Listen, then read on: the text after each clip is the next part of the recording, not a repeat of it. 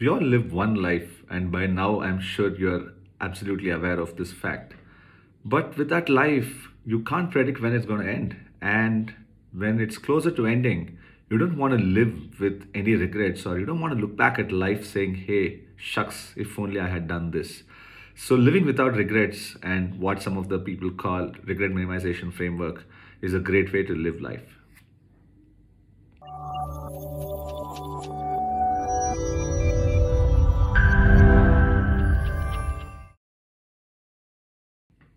Welcome to episode 4 of the One Life Theory podcast. My name is Rajiv. This episode, I'm going to talk about two big strategies to live the one life. And uh, this particular episode, I'm going to go in depth into one of those strategies. And the next episode, number five, is going to talk about the other one.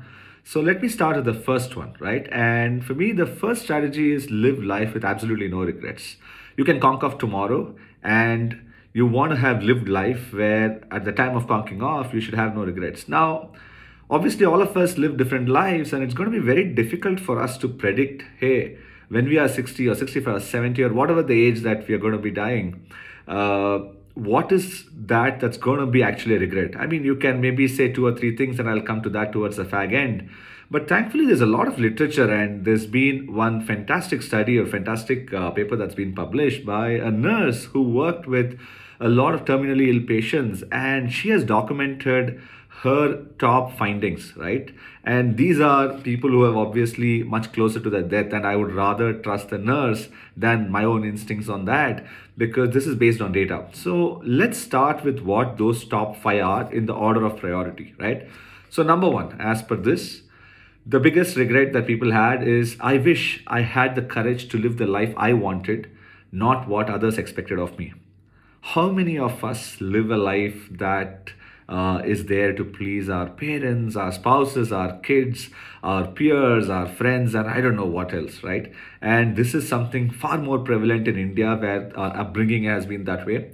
And uh, personally, for me, this whole the way I've been defining the whole one life theory, as well as the way I've lived, at least the last three, four years, I've been a lot more up to my own standards.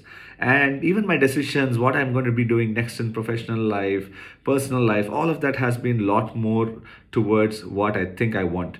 And not to say that in the past I have not had many of those decisions work in my way, but really the moment you realize a big aspect of your life, it could be work, it could be a relationship, it could be anything that you're actually doing something just to keep someone else happy and that's not something that's making you happy. You will really want to get out of it right? And do it in a fair way but living any big aspect of your life just to please someone else is absolutely going to be one of the biggest regrets. And this has been said by people who are much closer to their deathbed so you might want to certainly get off it if that's something that you're doing. Number two uh, the second biggest regret that people had is i wish i had not worked so much now, I'm going to come to the second uh, strategy in episode number five, where there's something contra to this. But uh, if you are someone who thinks that today you are completely in the flow of work, I don't think that's so bad. And I think you should absolutely work uh, your ass off. But if that's going to become a trend where that's going to come at a compromise of every other aspect of your life, you might want to hard question yourself whether, hey, is this a temporary thing? Is this a permanent thing? Am I going to uh, give up other aspects of life? And it's a finally a choice that you're making. And future episodes will actually talk about some of those choices. But one of the regrets that many people have had at the end is, hey, maybe I worked so much.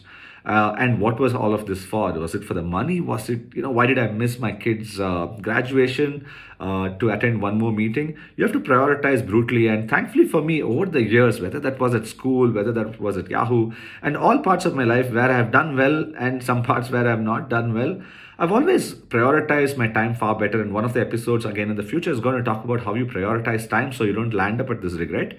But uh, I worked too much or wish I had not worked so much is some is the second biggest regret. And uh, be aware of this. If you're one of those workaholics that this can happen to even someone who thinks they're a workaholic and all that they want to do is just work.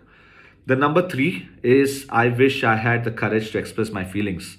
This is possibly you know for college love stories or people who never went to the partner that they wanted to be. Or it could also be feelings to their parents you know or to their friends uh, or to their family uh, where you know they just could not express uh, at the right time And uh, this is something that, uh, thankfully for me, uh, over at least the last three, four years, I have uh, made myself extremely clear in terms of uh, being expressive. And uh, if you are in a phase of life where you feel you should be telling something to someone, I think you should, because of the same point that you know you don't want this as a regret later on in life. Uh, the fourth uh, regret that people have been talking about is I wish I had stayed in touch with uh, my friends. And I would extend this to say I wish I had t- been in touch with my friends and family. Uh, this is a big regret that people have. And if you're one of those who have just cut off from many people over the years, I would strongly urge you back to get back in touch because everyone is going to conk off. And there are, I'm not saying be in touch with everyone, but at least a select few. And if you've always been that with only a select few and have never expanded that portfolio of people, I would urge you to strongly reconsider that too. There's nothing wrong in prioritizing, but I think it's great to stay connected with people from your work life, from just your last job, you know, people who have been friends through life. And uh, for me, I think uh, a deja vu happened around the similar time frame. I, I would say around 2017. Uh, I have to thank my school friends and all the friends that actually partnered with me to actually uh, coordinate our 20th year reunion. Uh, this was, I would say, December 2016. Uh, we coordinated 20th year reunion for my school friends and that was like getting 60 people from across uh, different countries all in the same place. And that gave me so much kick from then on. I think i have been uh, some sort of social connector just bringing people together uh, so people can you know get connected with each other. People can have fun. People can learn more of what each other is doing. And i love and i derive a lot of energy from that and i probably do that for life uh, even during the uh, corona lockdown one of the things that i've been successfully able to do is organize zoom calls with 20 25 people from different geographies. And uh, that really gives me a lot of energy just to hear people. And for once sometimes i keep my mouth shut uh, the fifth regret is I wish I had been happier. And obviously, all of this at some level is towards happiness.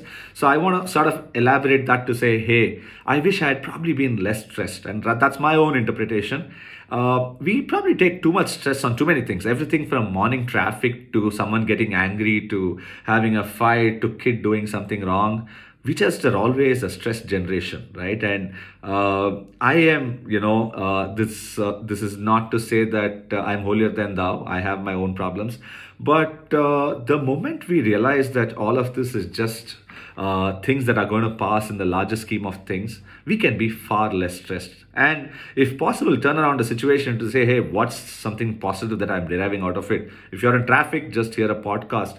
If someone uh, makes you angry, just look at perspective and write down maybe as to what are the other things they have done good for you. If it's something that's consistent, stay away from their life. There's nothing wrong with that. So, I would say these are the five regrets. I'm going to recap it for you. Uh, number one, I wish I had lived a life uh, true to what I wanted to be and not what others expected of me. Two, I wish I had not worked so much.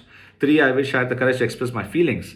Four, I wish I had stayed in touch with my friends and family. And five, I wish I had been happier and less stressed.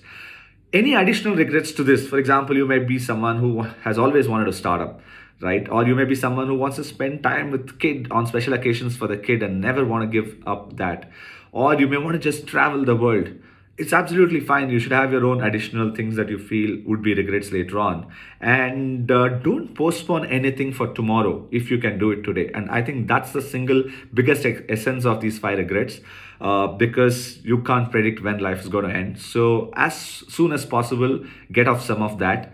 And uh, I can assure you, this haircut which I did for myself today is not a big regret. It landed out as a disaster. I hope to see you for episode number five, where I'm going to discuss the second strategy. See you soon.